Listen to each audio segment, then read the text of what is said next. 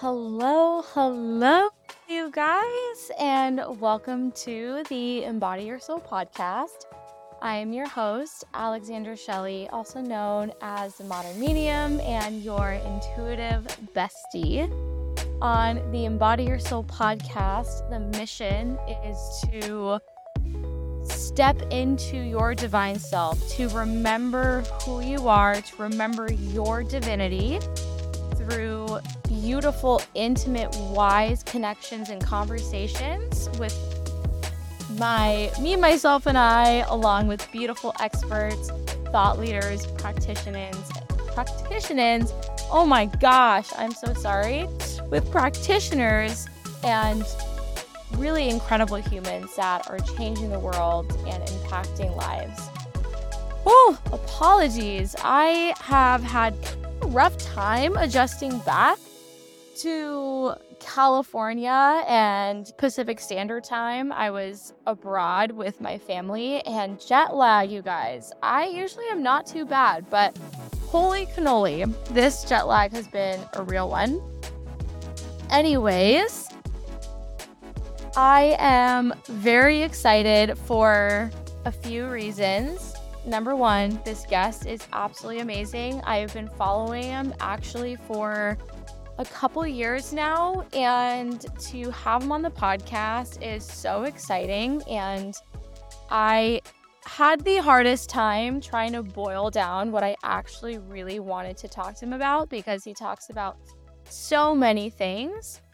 And I was able to really boil down topics that I believe are really beautiful, really relevant, really powerful, have also not been discussed on this podcast before. That was kind of one of the more important things for me. I really wanted to make sure that this conversation was fresh, but also I've been kind of giggling to myself because, of course, with the podcast, this is conversations that are for you, that for are for everyone, no matter how many people listen in. But at the end of the day, my podcast is also selfishly about what I want to know, who I want to talk to. And of course, everything I want to know and everyone I want to talk to are, of course, relevant to the work I want to do and the work I seek to bring out into the world. Second, I do have a couple of important announcements. So, as you know, I had a whole podcast episode on it and I was talking about it a lot.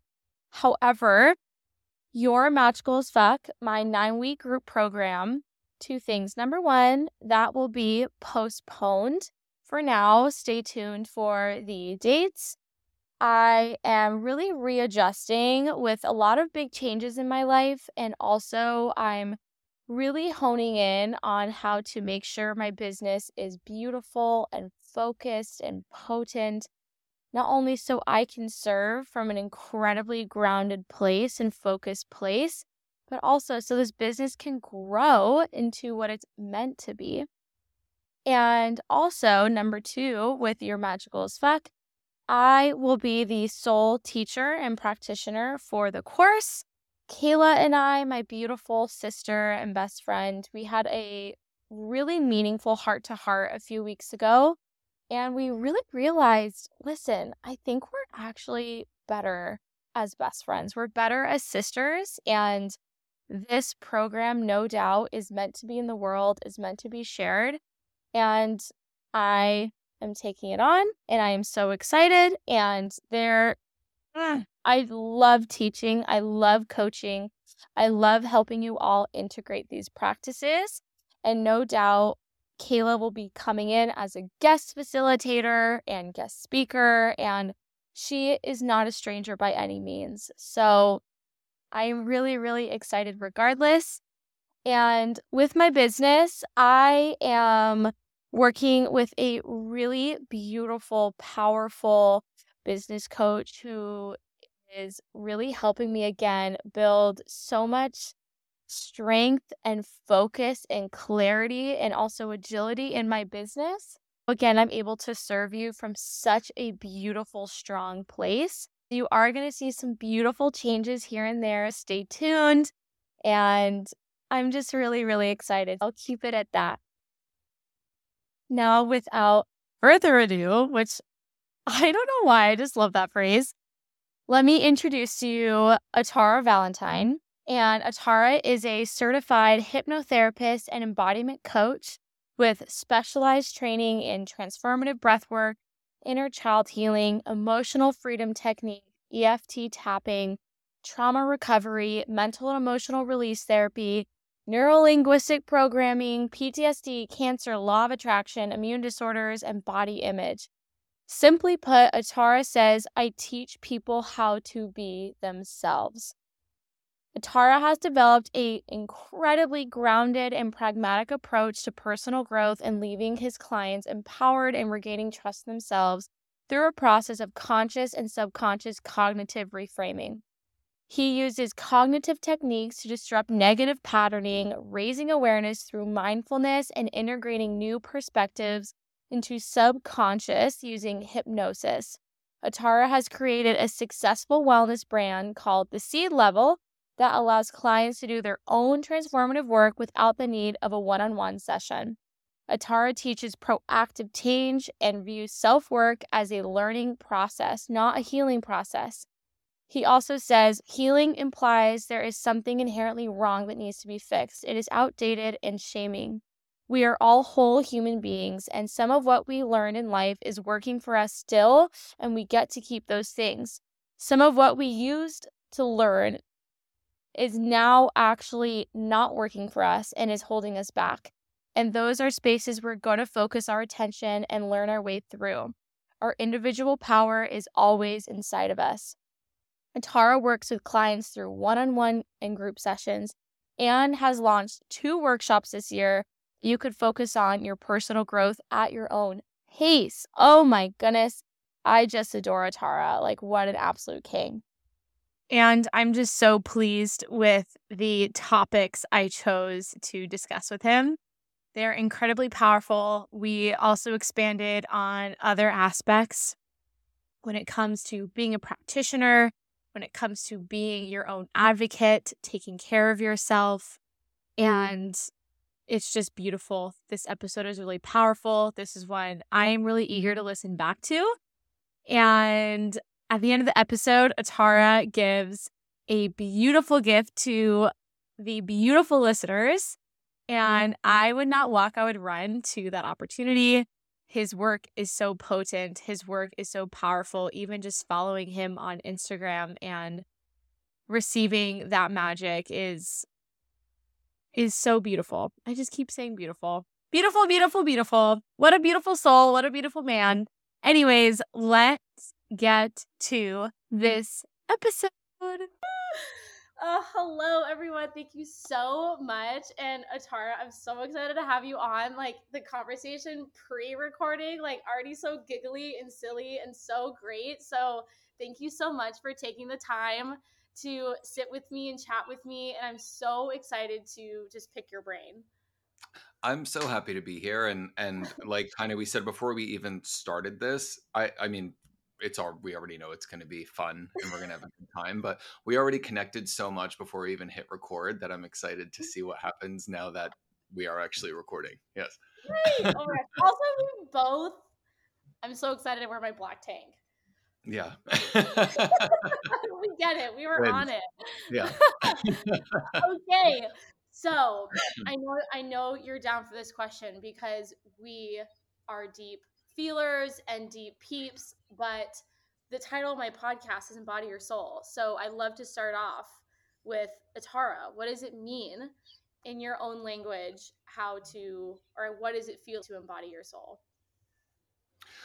Yeah, so for me, it's interesting because to for starters, I can say that I never actually did that for the majority of my life. If anything, I learned to reject the most authentic parts of myself, right, in order to connect with other people.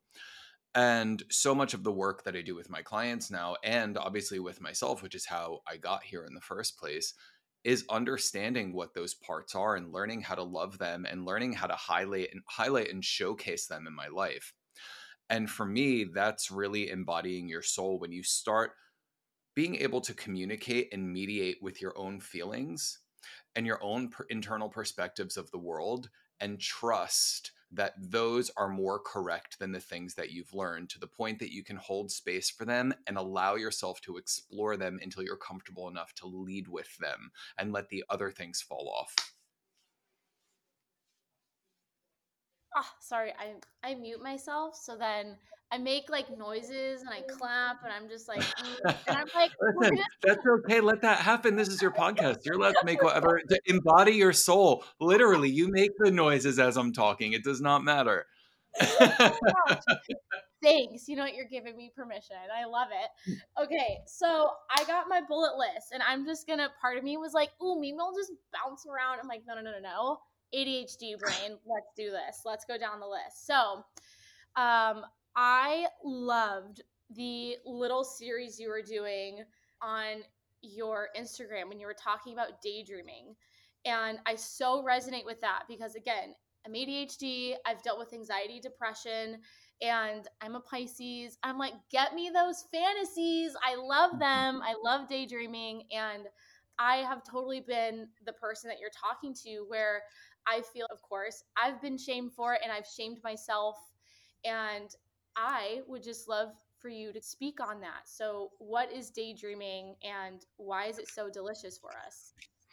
Okay, so it, well, it should be delicious for us, right? And it isn't for so many.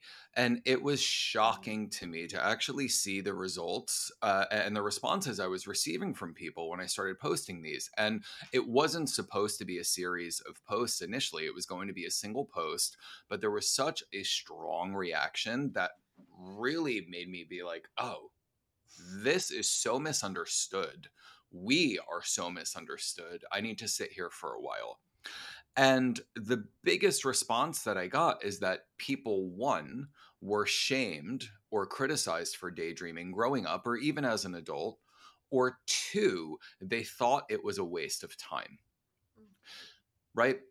Why? Why is this our relationship with daydreaming? When we live in a society that's all about doing and achieving, any moments throughout our day that we're not physically moving or intellectually moving the needle, we begin to feel shame around. So, for us to just sit and fantasize about something feels like we're wasting time when in fact it's actually a natural process and it's a natural process that has so many benefits that people should be aware of but just don't seem to be and from just the easiest um, the, the easiest way to explain this would be it's a pause. It's a mini vacation for your brain. We have so much stimulus around us all the time. Not even talking about our internal narrative, which is also creating pressure, stress, anxiety, right? The subconscious is always looking for us to live our life to receive the reward we were taught to seek right? So when we're not doing that, that's that critical voice comes up. Why are you doing this right now, Atarah? This is a waste of your time. You should be building your business because if you don't have that, you're not going to have financial security. And then what are you going to do? Nope. Why are you sitting here and meditating right now? Your house is messy. You need to get up and do those dishes because God forbid, what if somebody sees that your house looks like this and they're going to judge you and they're going to think that you're not this or that, right? So that's how so many of us are motivated. But in these small moments, we're actually getting to rest. And when you're in daydreaming, your brain is going into alpha brainwaves, right? Which is where a lot of people go to with light hypnosis or meditation. Now, if we say we're meditating, we're fine with that because it feels like we're actively in control of something because we love control, right? But when it's daydreaming, it feels ridiculous, right? Or it feels like we're losing control when in fact your brain is just trying to unload right? Your brain is taking a moment to process. And a lot of people don't understand that, that when you are silent, your brain is constantly trying to rewire and rework itself to operate more intelligently right? We get improved cognitive function because it starts looking at all of the information that's coming in and out throughout the day and deciding what should be integrated. What do we do with this, right? So communication also expands in the brain in different brain regions because we're not just using our brain in the one rigid way that we've been taught to, right? That's important. In addition to that, and I mean, I can go all day on this, right? But in addition to that, studies have shown that in silence and extended periods of periods of silence in particular, that uh, cellular turnover in brain cells begin to develop in the hippocampus. That's the same area of the brain does, that, that disintegrates, right? With dementia, with Alzheimer's. So just the sheer act of being quiet, which is what we're doing during daydreaming, benefits that, right? In addition to that, it allows us to really step into situations that are beyond our understanding in total safety of our mind. Now, on my Instagram, I reframe this because people have such such an adverse reaction to the word daydreaming. It's childish, it's this, it's that, right? But if we called it mental rehearsal, mm. again, now it feels like we're doing something, we're in control. Right? Either whatever one makes you more comfortable you can do but it allows us to step into different situations. Even increased empathy can happen through daydreaming because we can see alternative perspectives on situations instead of just deciding who someone is and why based on past experiences. So it allows us to really have so much emotional flexibility, better emotional regulation. It, allows us to think smarter, for our brain to take a pause, for us to integrate on a deeper level, improved concentration, improved memory, enhanced creativity, right? Because every time you're not talking, your brain is trying to do something in the background. And that's when we tend to get those aha moments, right? Not when we're sitting and actively trying to intellectually move the needle, but when we're going for a walk or taking a shower or doing the dishes and just being quiet, we go, oh, that's the thing because your brain is trying to work for you in the way that it learned is useful or helpful. But we need to learn how to get out of the way sometimes and let our body do what it's supposed to do.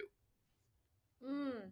Oh my gosh, thank you so much for all of that. And even what was coming up right when you were ending your beautiful spiel is I remember how important it was to give um so I used to be a copywriter for advertising agencies and us us writers would always joke we're like we literally need to sit by a window or take a walk because we can't just sit in front of a computer. Like we got some of our best lines our best literature coming out of us when we just take a pause and so even mm-hmm. just you saying that is like god like it's so important and how funny it is that we would get so ashamed or oh like you're not working or like you're you know like why are you daydreaming about that person or about that thing? So i love that and this is kind of like a simple stupid question but but honestly how did you come to this? It's probably such an obvious question. You're like duh this is literally my work. But honestly it's like how did you begin to realize wait this is a beautiful thing. This isn't as bad as we think it is? Daydreaming? Yes uh, because uh, I'm about to launch a subscription model with a bunch of tools to help people ground themselves day to day. Mm-hmm, mm-hmm. And in part of doing this, and just being a practitioner in general, it's so important to have understanding of how we got to be the way that we are. And uh, yesterday, actually, one of my clients uh, started crying at the end of the session. It was our second session together. And she said, I've worked with so many people and I've never felt safe and I've never trusted them. She's like, because I can see that they're unhealed. Now, I learned in my training, because a lot of people have this question can I effectively help people if I'm still on my own journey, if I still don't have things figured out? And my teacher said, yes, of course you can, because there's always going to be people who are a few steps mm-hmm. behind you, right? And while I appreciate that, that's just not good enough for me. That's not how I live my life. That's not who I'd want guiding me. And because this is what I chose to do, I also chose to really walk the walk and not just talk the talk in doing that, that meant I had to be so reflective and really gain understanding of my behaviors, my reactions, in particular, the things that felt automatic. And so much of that had to do with I, I had a very traumatic childhood physical abuse, emotional abuse, bullying in school, right? Lots of stuff around sexuality. Mm-hmm. And it really shaped the way that I saw and related to myself. Now, if I'm coming from this inferior place if I was still overly subscribing to people pleasing and trying to meet the conditions that I had to learn in order to be of value, that probably wouldn't feel good to my clients because I would actually need them to mm. reflect back to me whether or not I was doing a good job. I cannot consistently show up for them if I'm not consistent in myself. I don't like the word healing in general because I find it to be very negative and very punishing. And the first thing I say to my clients is we're not on a healing journey here. We're learning. Period. You learned how to do some things. They worked for you when you were small. They're still working for you. We get to keep those. Some of the things you learned worked for you when you were small and now may be working against you we're doing absolutely nothing. And that's what we're going to examine. And we're going to learn new ways of being, new strategies to move forward. So I don't like unhealed, I use the word unresolved. And why I think that's important is because when I'm with a client, I can say to them, no, no, no, you're not unhealed. You're unresolved. There's something that you don't understand about yourself. And why you feel comfortable with me is you see that resolution inside of me. So the fact that you can see it already means that you can feel it, right? You have a, a slight understanding of it. And I am here to help you understand what that pathway forward is in order for you to get to this place. Why I do what I do, it's not because I ever wanted to do this, to be completely honest. It happened by accident. I've always been this person who was curious. I wanted to know, and probably as a trauma response, why, no matter what I did in my life, how come no matter how I showed up, how I tried to change, who I tried to be, it was never good enough. It mm. was never received. I was always met with criticism. There was always something else that I had to be. I didn't realize that wasn't the right way to live. That's just what felt natural to me because that's what all of my programming told me, right? I didn't know any better. So, in the process of really discovering how to live life, how to be yourself, I was met with so much bad information. Mm-hmm. I met so many predatory people who took advantage be like, oh, you need this dream correction. It's $2,500. And if you don't do this, something bad's going to happen. When I was in the lowest points of my life, right? And there's so much of that. And I started doing this because I was met with all of those people my entire life. And I came into this space to be a disruptor. And so much of the work that I do is disruptive even internally disruptive. So we can create psychological distance between the story we're telling ourselves, right? And how we actually respond to it to it. So that's how I got here, just out of pure curiosity of why I was the way I was for myself.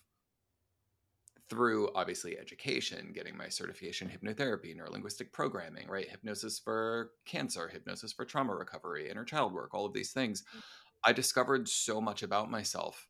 And I knew because of all of the mistakes that I made and recovered from that I had a very specific and unique viewpoint that people would connect and resonate with. And they do, which is incredible. And that's why I'm in this space, not because I need to be, not because it gives me anything or makes me think anything of myself, but because I just know that what I'm doing is important and is important to people and it keeps me curious. I get to keep researching, I get to keep learning, I get to keep growing. And growth is so important to me. Mm. Oh, Atarah, thank you so much. That was not a cheesy question at all. See that? it's like this is such like one of those possibly simple, really obvious questions, but I'm so happy I asked you. And, and can I just say some something else on that too? Not to turn this into yes. a session. Nothing in life is disposable like that, simple and obvious, because we all know the reality is this whenever we make a decision for ourselves, it feels like the most complicated, multi dimensional, multi layered issue we've ever faced in our lives. And we have to honor that in our responses. I could be like, oh, I just do it because I'm good at it. But that's not the truth. There was a lot of thought, there was a lot of energy, there was a lot of emotion that happened, changing my course of my life to get into this space.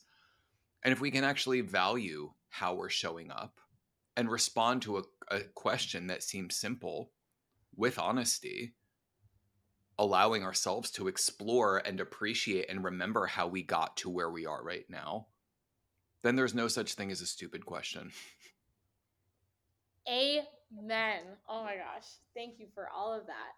And there's something that I just, I so love what you've spoken about and something I deeply, deeply resonate with. I just became Reiki Reiki Master certified. I'm like, how do I even put it? But Congrats. And, oh, thanks. And there's something so transformative about really understanding that remembering our true self is really that we are whole and it's so interesting how I've heard of practitioners, and there's nothing like I'm not shaming them in any way. Like, we're all on our energetic journey of how practitioners are like, Ooh, I need to protect myself, energetically protect myself from them, or like, I don't want to absorb their stuff. And mm-hmm.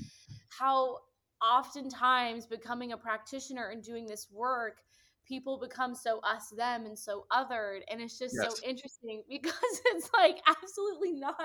There's no need to protect ourselves. There's no need to say that we're this and they're that. It's we're all reflecting back our true selves to each other and we're all absolutely whole. I really love what you preach and i just really resonate I love that you even mentioned that and I'm going to I'm going to tell you the other side of that coin also, right? Which is the level of ego that people can uh, approach this work with.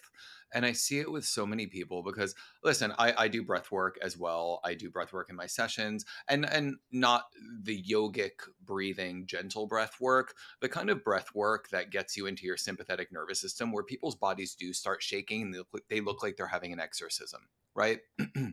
now, Here's my issue with it. It's called breath work because it is actually work. It's hard work. I teach it, I do it. I still have to tell myself and remind myself why I'm doing this when I sit to do it, right? When I lay down on my mat. But we have this showmanship that comes in the wellness industry that really disgusts me, where someone is having their own internal experience and the practitioner stands over them and is videoed and goes like raises their hands like they're a musician, right? In rhythm with the person's undulating body, which is giving this perception that they're doing something to this person. When in reality, this person is having their own internal experience and their, their nervous system is reacting to that right? And so the ego that comes too also reinforces that us and them mentality.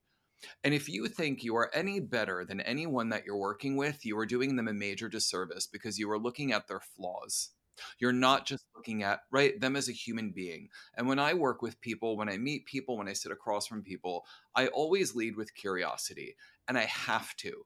Curiosity, not judgment, because I want to know all aspects of this person and all sides of this person. And I try to look at people every time I see them, even my oldest friend, as if it's the first time that I'm meeting them. Because I don't want to make assumptions on who I think they are and hold them in that space. And we have to be so careful with that when we work in this industry and work with clients. Because if I wanted to do that, I'd be a therapist and be like, okay, well, you have these seven symptoms. So that means that you're bipolar. And so I treat you like a bipolar person. And every session is tailored to that. I'm not interested in that. That's why I didn't go down that route. I'm interested in understanding how you relate to yourself, where you learn to relate to yourself this way, right? To share the similarities of my story with you, to bring humanity into it so you feel less alone, so that you feel hopeful that there's possibility for you and you're not just a case or a diagnosis. So 100% agree with you. Yes. Oh my gosh. A freaking men. And it's and even in realizing that and like i love what you said like leading with curiosity every time and then so beautiful about every time you see your friend it's like you're meeting them for the first time because that's how it always should be. We always assume these things just because like oh yeah like this is like my 100th client. I know how it's going to go. Or like totally. they're going through heartbreak. Oh yeah. And just i roll. And totally i've been in the position where occasionally i cover at um this book and crystal store in Santa Monica. And I'm not a reader there, I'm a cashier, which is so much fun. I love it. But I've been there before. I worked there actually like years ago where I'd, you know, see people coming in wanting a quick reading and I would totally judge them. I'm like, obviously this guy isn't going to work out you guys like come on or like why are you coming in for this rushed reading and then i'm like alexandra who are you to judge when you've been in that position when you felt so so desperate when you are reaching outside of yourself and you begin to realize all along we're all just reflecting back and even going back to the beautiful concept of oneness. We are all truly one. Every single living thing, like object, book, this computer, you and me, we are all one and we are always reflecting back pieces yeah. of us. And and here's what I want to respond to that that exact example that you gave too because people get so judgmental of how people show up in relationships.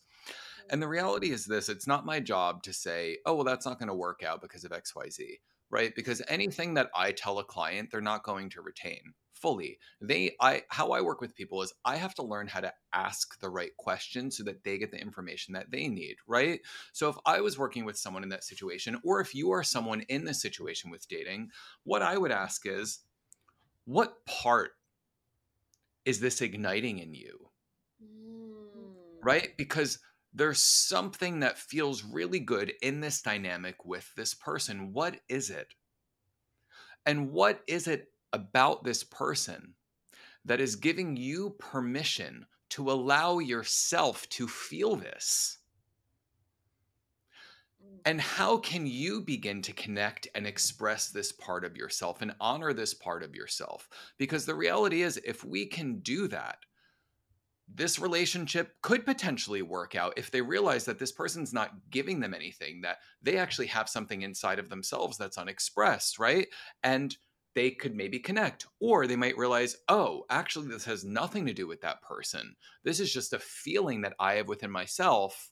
And I'm projecting that. And actually, I'm not even attracted to this person when it really comes down to it. I just like what I'm feeling. Right? And those are the kind of answers we want to be able to land on because then we can do something. Oh, I want to feel like this more. What is this feeling? Where else have I felt this feeling in my life? What can I do to make this feeling more familiar and not something that's just activated by random people? Mm.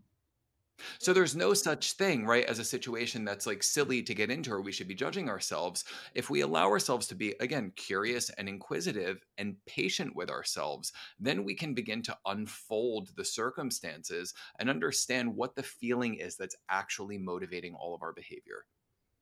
Mm, mm, absolutely. Yes, I totally resonate. Thank you. And I feel this really leads well into another topic I'm so excited to chat to you about. And I think it was just one video you posted, and I was like, oh, like this is major.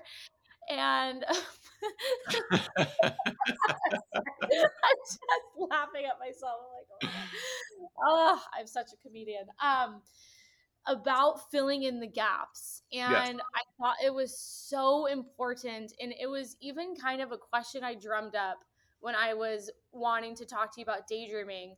And even I was like, is there good and bad daydreaming? Is there a daydreaming that's like, oh, this is good and a bad daydreaming? And then I'm like, well, first of all, there's no good or bad daydreaming. But then it just perfectly leads into like what we like how we i guess could be really hurting ourselves filling in those gaps so anyways i'd love for you to dive into that and what it kind of means yeah. So what's really interesting is like playful daydreaming, we were like we were talking about in the beginning, is something that people really judge and criticize themselves for. Yet, what is a panic attack? What is an anxiety mm. attack? It's daydreaming. We have no fucking problem entertaining that. We have no fucking pro- right. We have no fucking problem thinking of every single thing that's potentially going to go wrong in this one variable that we don't know how to control. And we sit and we think of 9,000 different ways we're going to be destroyed by it. Right? That's okay. right? So That's filling in the gaps, right? And if, if someone doesn't understand that concept, filling in the gaps is literally when you are deciding what exists in the space, the space being the space that you don't have all of the information within. Mm. This is why we're so people are so afraid to use their voice, right? And with my clients, I literally push them to always get the answers to the questions that they have. because the answers they're going to make up from themselves for themselves, they're not great. They're filling in the gaps, right? They're like, "Oh my god, I'm dating this guy and I don't know this and I don't know that." Ask him. Ask him. It's that simple. Oh my God, but I feel uncomfortable. If you feel uncomfortable asking someone a question, then you're probably not going to have a healthy relationship. Right? That's just the truth. So instead, and it could be a simple question like, are you actually looking for a relationship or are you not? But instead, we're afraid of the answer because we're like, oh, I really like this person. So I'm just going to pretend that I'm easy breezy, even if he doesn't care, even though I really want a relationship. And we end up getting hurt. And then we're shocked six months down the road when we find out that they're sleeping with somebody else. When we could have asked a single question, but we were so fearful of what the answer was going to be because then that meant that we had to do something about it right? Mm-hmm.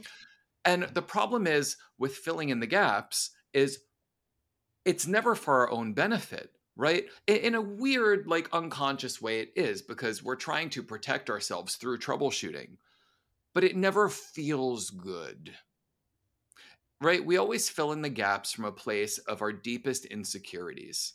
When we sit and we make assumptions about people, about stuff that's going to happen at work with a promotion, we're not, we're never filling in the gaps like, yes, oh my God. And I bet I'm going to go. And in addition to the promotion, my boss is going to have like flowers for some reason because they're they're so impressed by how I show up in the office and I bet the title's actually going to be even bigger they're going to completely revise right that's not what we do we go, oh my God, actually, what if they find out that I'm not even smart enough and they take it away and they that that they made a mistake and then I actually lose my job and then I, I can't support my family and right? That's filling in the gaps.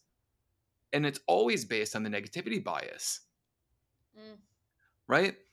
That's what we're doing when we're in a per- perpetual state of anxiety.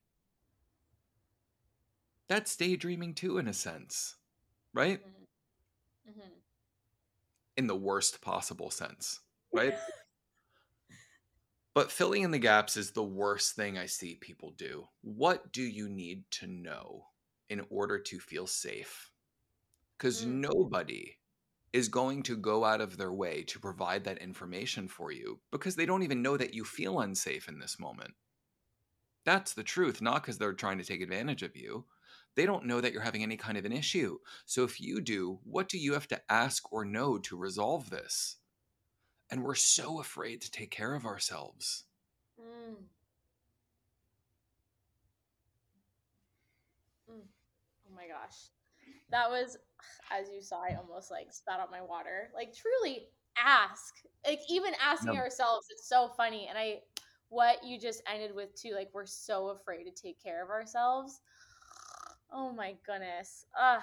And it's just wild. No, truly. I remember when I saw that, God, it was like a bit, it was a minute when you posted that. And it really took me into a space of how constantly and how it's such a devotional practice of like, why am I trying? Why am I trying to do this right now? Why am I trying to fill in the gaps when literally in this moment first of all there's never like a present moment because it's always happening like we can't even catch the present moment. Totally. Second of all it's like why do i have to know this right now? And also why am i spending so much energy on it? What this is truly just all i know in this moment. And i think also it was something you said too like when it was referring to a person it's you don't even know them. Why like why? And if you need to know them a little bit more maybe asking the question or you know whatever getting from a to b is gonna help. But that's the thing is we don't know what to do with things that we don't know mm. right what is reality? What is actually real right? Because everyone is perceiving reality, nobody's experiencing the same thing. And all perception is projection. And we're projecting from what we know. We're projecting from what our associations are, positive and negative, right? So our brain unconsciously is projecting our story around us at all times so that we understand how to protect ourselves, how to stay alive, how to move forward. That's our personal reality. It's completely unique to us. Mm-hmm. And within that personal reality, if we've been rewarded for being easy breezy or putting ourselves aside or not asking questions or not standing up for ourselves, it's going to feel really uncomfortable and scary when we don't know something and we have to ask. And people, it, it's interesting because the kind of work that I do, that's exactly what it is. People don't even realize why these things are issues. It just feels like the truth to them. And a mm. great way to know when you want to work with me or someone else is do I like the truth that I'm existing within? Because if you don't, that's a great time to book a session with someone who knows how to help you. Because you can't, it's not that you can't get out of it, it's that it's really complicated to get out of it if it feels true. Because moving against or going against what feels true feels dangerous to us. Mm. Even if it's taking care of ourselves. Mm even if it's getting information so that we can feel safe. If that's not what has been. Mm. kind of scary. Yeah, hot damn. Yeah. Absolutely. And I feel like somewhat you answered it in a sense, but I guess what how could we tell our listeners if we find ourselves filling in the gaps, what could we fill it with instead? What could we mm. do to make, or even obviously finding someone, you know, to work with mm-hmm. like yourself or someone that could at least navigate these really complex steps that we don't know that feel huge and feel so far away from us.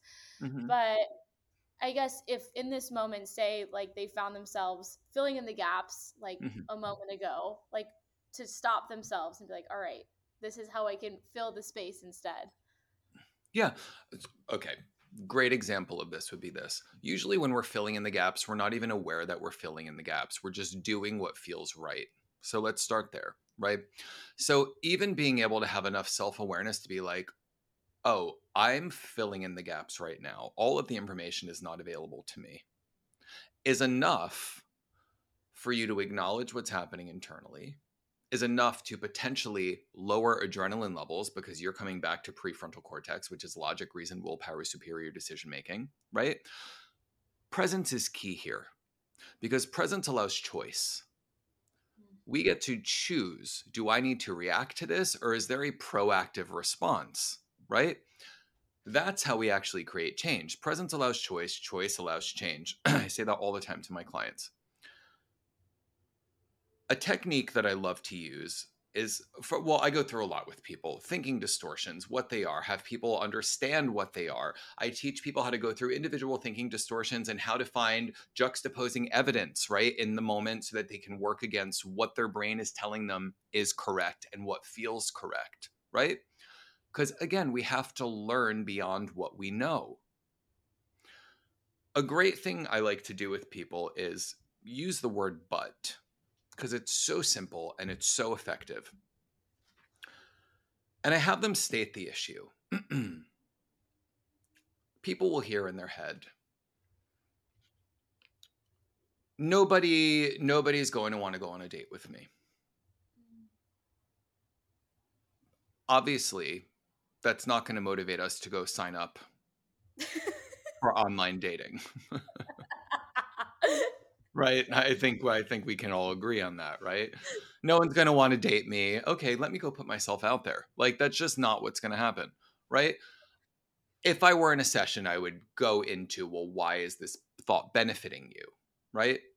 Cuz I approach everything that there's a positive intention behind every behavior And if we can approach everything like that, it allows us to, again, have that curiosity and understand why we're doing what we do. So after I'll do that, I'll use this this idea of this word but. And I'll say, okay, when you hear nobody's going to want to date me, period, it just feels like a fact. You feel rejected before you even put yourself out there, right? No one likes that feeling. So it stops you. Now you're in control. You don't have to face the rejection from the outside world, which is actually going to just reflect the rejection you feel about yourself. That's what it is, right? Because if nobody wanted to date me, I would be like, what the fuck is wrong with them? I am like such a good partner. I'm funny, right? I'm so emotionally available. Like I'm flexible. Like I always look to have a good time. You know what I mean? But me, I'm like flexible. yeah. Oh no. No let me tell you i i wish i was more physically flexible. I'm like just i this year was just able to touch my toes. Just scraping on the wall you're Yeah. like finally! Yeah emotionally flexible. I love that's where your mind went though. I'm like I'm bendy. No. Um so that really tells us how we feel about ourselves, right? So when we hear this statement, and again, that statement is trying to protect you. Nobody's going to want to date you, or no one's going to want to date me.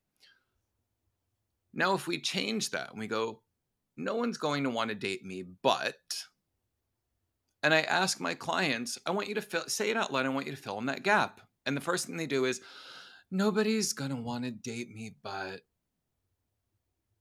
I don't know. And I'm like, listen, if I asked you right now to give me 35 reasons why nobody would want to date you, you'd be like spitting them out like oh. nobody's business. Right? That's the problem here because you're overly associated to that story. And I said, so what we want to do here is we want to actually ask our brain to think for us in a way that is effective. We want to come back to logic, reason, willpower, superior decision making. You didn't even try. You you paused for 3 seconds and you gave up. Right? So I'll say try again and they'll go, "Okay. Nobody's going to want to date me, but I'm a good person." And I'm like, "Okay, like and in my mind, I'm like, that didn't feel completely secure yet, but we're getting somewhere. And they'll go, nobody's gonna, I'll say again, they'll go, nobody wants to date me, but I can be really fun. And I'm like, oh. is that a question? Right? So then I'll say, do it again. And they'll go, okay, nobody wants to date me, but if I don't put myself out there, like, I'm never gonna date anybody nobody's going to want to date me, but there are actually so many reasons people should want to date me, right? And something starts changing. And even if you notice in my impersonation, what happens is when we first start, they'll say, Nobody's want to date me, but there's so much emotion and intensity tied into the first part of that sentence. And the but feels like the block for them, right? They have a hard time accessing the resource. But as we continue through repetition doing this, the first part of the sentence begins to lose the energy. And because their brain starts going looking for resources, it, it, it becomes a little more disposable, right? They go, nobody's going to date me, but like they're just trying to get through it. And then all of their attention and focus is on the moment that they're creating that new resource or that new potential. And you start hearing their voice get more confident and you start seeing their body language change just from having a dialogue with themselves. Mm. That's how you stop filling in the gaps. Mm. I love it. No, I no, your impersonation was so perfect. I'm like, oh my god. Um, no, thank you. I'm like, I don't have words. I'm just all over the place today. Um, no, thank you so much for sharing that. That was so so useful, and even for myself when I find myself doing that in so many so many scenarios, and I love how you continue to go back to with ev- every single topic we've talked about so far is every single time it's always making sure and doing the work. So like they answer it and it just makes so much sense because when they answer it it's literally coming from them and like from their body. Yep. and then their body feels the answer and it's just like the whole the whole effect. Mm-hmm. and that's the thing so many people and listen a, a lot of my clients are therapists a lot of my clients are coaches in their own right and they come to me because they get very in their head right? And they're like they have this story they're telling i have to appear this way in order to be effective. So the the stakes feel very high for them in a session. I don't question myself when i work with people right because i'm not there to be in my head i'm not there to think about how i'm doing right like if that's the place that i'm operating from i can't help people right so the reality is if you can just stay present and hold space for people and this goes like for dating. This goes for creating really authentic, connected friendships. If you can just be there and allow yourself to fully experience people and have an exchange within that experience, you're doing a good job. Mm-hmm. Right? Mm-hmm. And that's not saying when you're in your head and you're thinking about whether or not people like you or whether or not this is going to work out that you're not doing a good job, right? Because you're not really doing anything in that moment. That's actually your brain trying to protect you. You're more in like a survival mode, you're more in your automatic functions. And it's worth being aware of that because if you're surviving, like that's great. We want to be able to survive, but that's not really the goal here. Right. And if you're someone who notices yourself in these patterns, really try to just immerse yourself in the experience and let go of that voice in those moments Stop looking at every situation that's in front of you as an opportunity to see what's wrong with you. Allow yourself to see what's right in the people that you're with, to see what's right in the experience that you're with. And it allows you to give yourself permission to just be without judgment. And that feels good. It allows you to create a sensory experience to see, to smell, to taste what's happening around you. That's how we want to be able to show up in the world. That's actually living. Mm. But it takes the choice of deciding to be that way instead of constantly worrying about what you told was important. Yeah. That's the biggest issue we're all dealing with because it feels like the truth, but it doesn't have to be. Yes. Ah, Thank you so, so much for sharing that. Yes, I totally, totally resonates. And I feel like this segues really well into what like another one more topic that we have time to talk about and I thought it was pretty transformative when I finally heard this from you because I know for instance like my like my family or my siblings are like, "Oh, you're playing victim and like you're you're such a victim right now."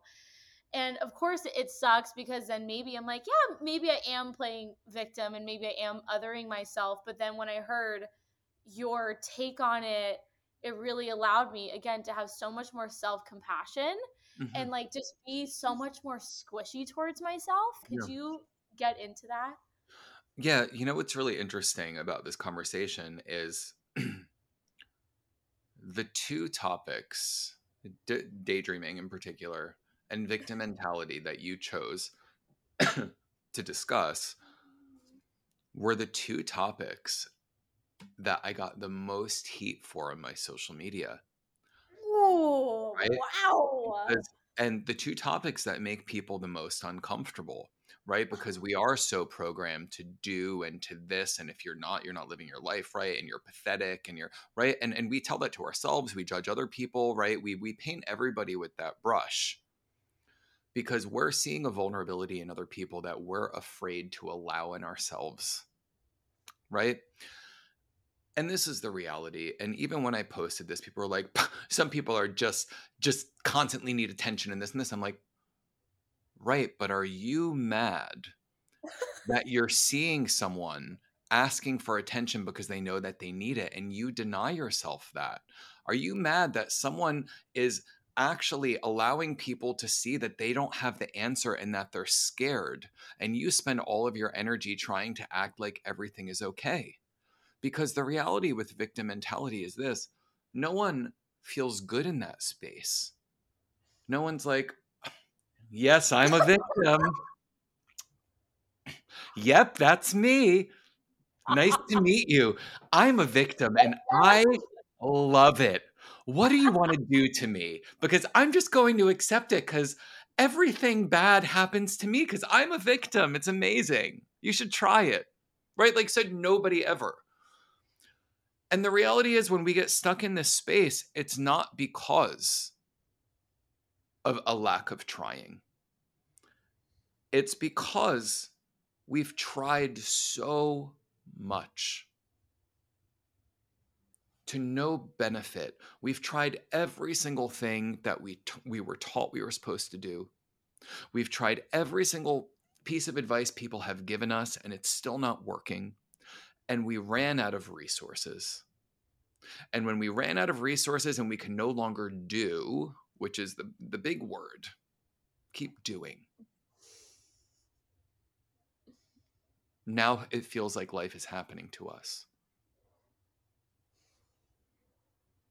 So we do need love. We do need attention.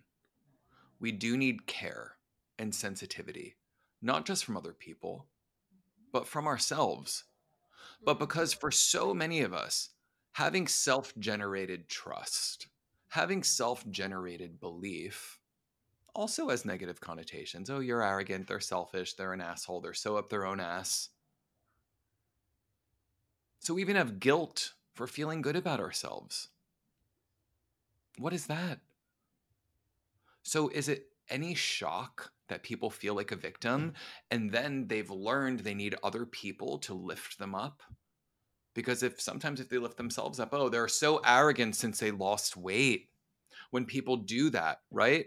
it's a big problem for everybody. Oh, can you believe? Right? I started posting. So I and, and I started doing this because I was this person who would judge other people. Oh my god, they're so desperate for attention. Can they post one more thirst trap? I post them all the time now. Oh, post and, more. We need and you more. Know, and you know why? Because before, when I saw people doing it, I'm like, oh, they just want attention for their body, and there's blah blah blah, and this and this. No, no, no. Their body is the physical manifestation of their commitment to themselves, of their relationship to their physical well being, their emotional well being, to all of the work, and they feel pride in that. And they're so comfortable and confident within it. And I didn't understand that because I never had that relationship with my body until literally this last year. I'm posting that for me. I'm posting that because I felt so much shame around my body for so long. I didn't think I'd ever get to this place. And you can try and shame me, but guess what? It's not going to work because it just keeps getting better. Because I keep getting just more and more of the stuff that I'm trying to do keeps getting reinforced and mm. stronger. And then my feeding my body even better because I constantly look at my habits and my behaviors, right? why can't we celebrate ourselves? Why can't we be happy with ourselves? Why can't we reward ourselves for the effort that we've put in that was really hard? We're so quick to tear people down. We're so quick to judge people who do have those self generated feelings. And then we're so quick to judge them when they don't call them a victim. That's a societal problem. Mm-hmm. We deserve that. We all need connection. We all need to feel like we belong. We all need to feel like we can trust ourselves, like we can trust the people who are around us without being judged. We all deserve support. There's all things that uh, we all have things that we don't know that we feel scared about. Things that we don't know how to do. We're so afraid to share that because we're so obsessed with looking a certain way because if we look this way, that means this. It means nothing. If when it really comes down to how you feel in your life, you can't stand behind it. Mm. mm. Yay, I love ev- Yay. What? after like such a serious monologue, yay. I'm like, what? Oh, I love that. that was- Listen, it should be a yay. Yep. oh I I loved every single minute of that and it's so so stunning and I mean honestly when it is such the golden nugget to existence when you finally realize how every like how nothing is like personal yet everything is at the same time. People that are tearing you down because you feel good is because they feel so shitty. And then it reflects back to you like wait a second should i? And it's like no i shouldn't feel shitty. And it's like how oh my gosh it's just absolutely insane when you finally recognize that it's like not about you but then mm-hmm. how can you make it empower you and how can you make it actually work for you? Mm-hmm. and i also love that you mentioned that you post thirst traps because that's what i've been doing recently like on my practitioner page and i'm like is it weird that i'm literally posting myself in a bathing suit looking like a baddie? And i'm like whoa whoa whoa wait a second. This is something i preach about is that our body is the vessel. Like if you see a practitioner not taking care of their body I am not trying to judge them, but just like that, it it's hard to go hand in hand and serve mm-hmm. someone when you do not feed your body in ways that help you. Well, this is what I was talking about with resolution, right? That internal mm-hmm. resolution. The thing is, my audience doesn't judge me for doing that. They go, "Oh my god, this is so inspiring" because they've been along the ride with me right? And I got on this journey because I did all the internal emotional work. And then one day I looked in the mirror and I was like, wait, why don't I look as good as I feel? It was the opposite for mm. me, right? And that's why it's been effective because I focused on the inside first. I didn't think being a certain way was going to make me feel something. I tried that my whole life and it didn't work. So this allowed everything to shift. And I just want to note on another thing because he said everything's personal, right? We take everything like it's personal, but it isn't. but, it, but it also kind of is. Because there's a Fiona Apple lyric that I love where I think it's in Paper Bag and she says, He said it's all in your head. And I said, So is everything, but he didn't get it. And I love that line so much because that is our reality, right? And everything is in our head and everything is personal. And that's just the truth. And that is what we see reflected around us. And if we understand that again, to circle back, if we do not like the truth that we see and feel in our life, it may be time to do some deeper work to write ourselves a new story. Mm. Mm. Oh my gosh. Uh, it's Tara, this conversation has been beautiful and deep and impactful and silly and so much fun. And I cannot thank you enough for making the time to chat with me. And I would love for you to share with everyone how can the people find you how can they work with you is there anything that is coming up that they should keep their eyes and ears peeled peeled for yes so Lots of things. Um, my one-on-one sessions are booked out until January of next year. However, do not let that stop you if you want to work with me. Because I say to so many people, they're like, oh, I don't want to wait however many months it is. But I said, listen, you've been living within this story your whole entire life. What's another few months to know that there's going to be a way out? and allow yourself and afford yourself that opportunity. I'd recommend like booking like two or three sessions minimum. That's number 1. Number 2, there are so many free tools and resources I always share on my Instagram because I know not everybody has the financial um, capabilities of being able to afford a session with me. Three, there's a subscription model coming out so soon and there are three different tiers of membership so it's accessible to everybody and i cannot wait for that to happen four i have two workshops out right now a trigger workshop and a mental rehearsal workshop that uses literally the your just what is naturally happening throughout the day your brain states to really expedite change in the moments of the day that we're the most suggestible morning, evening, and midday. If you're interested in those, please feel free to send me a message on Instagram. I'm happy to gift those to people uh, for free because, um, or I could just actually tell you here, you can gift it to your audience. Um, because what where I'm going with this uh, subscription model is in a slightly different direction, but these tools are incredible. Um, if you go to theseedlevel.com and click on courses, you can use code all capitals for minus sign u f o r slash or dash y o u, and that will give you the workshops for free because I have been very fortunate this past couple of years. My profile has gotten raised. I've become very financially secure, and that's my way of giving back and helping people who don't have the means. And they're incredible. So please take advantage of it. Oh, oh my gosh, that is so sweet and amazing and beautiful. Thank you so so much, mm. Atarah, and I'm so excited to stay connected. I'm so excited. Like I'll be listening back to this episode for sure. And yes, I just can't thank you enough. Awesome. Thank you. I had such a good time.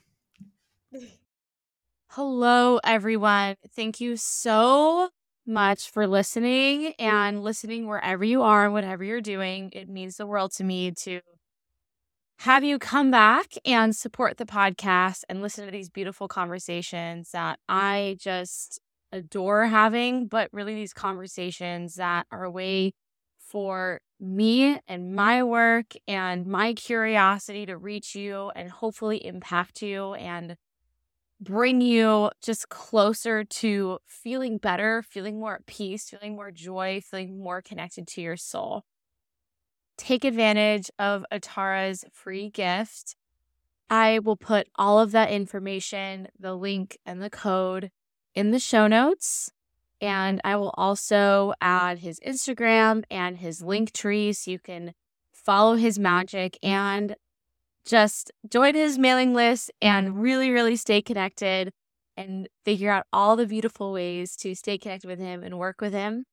And of course, don't forget to follow this podcast, share with whoever you believe needs the magic, the love, the silliness, the wisdom, and the conversations. Make sure to give me a follow on Instagram at the modern medium underscore and check out my website at themodernmedium.co where you can learn all the beautiful ways to work with me. And I love you guys so, so much. Thank you for everything. And thank you for everything. Thank you for supporting the podcast. Thank you for listening to this conversation. And I will catch you next time.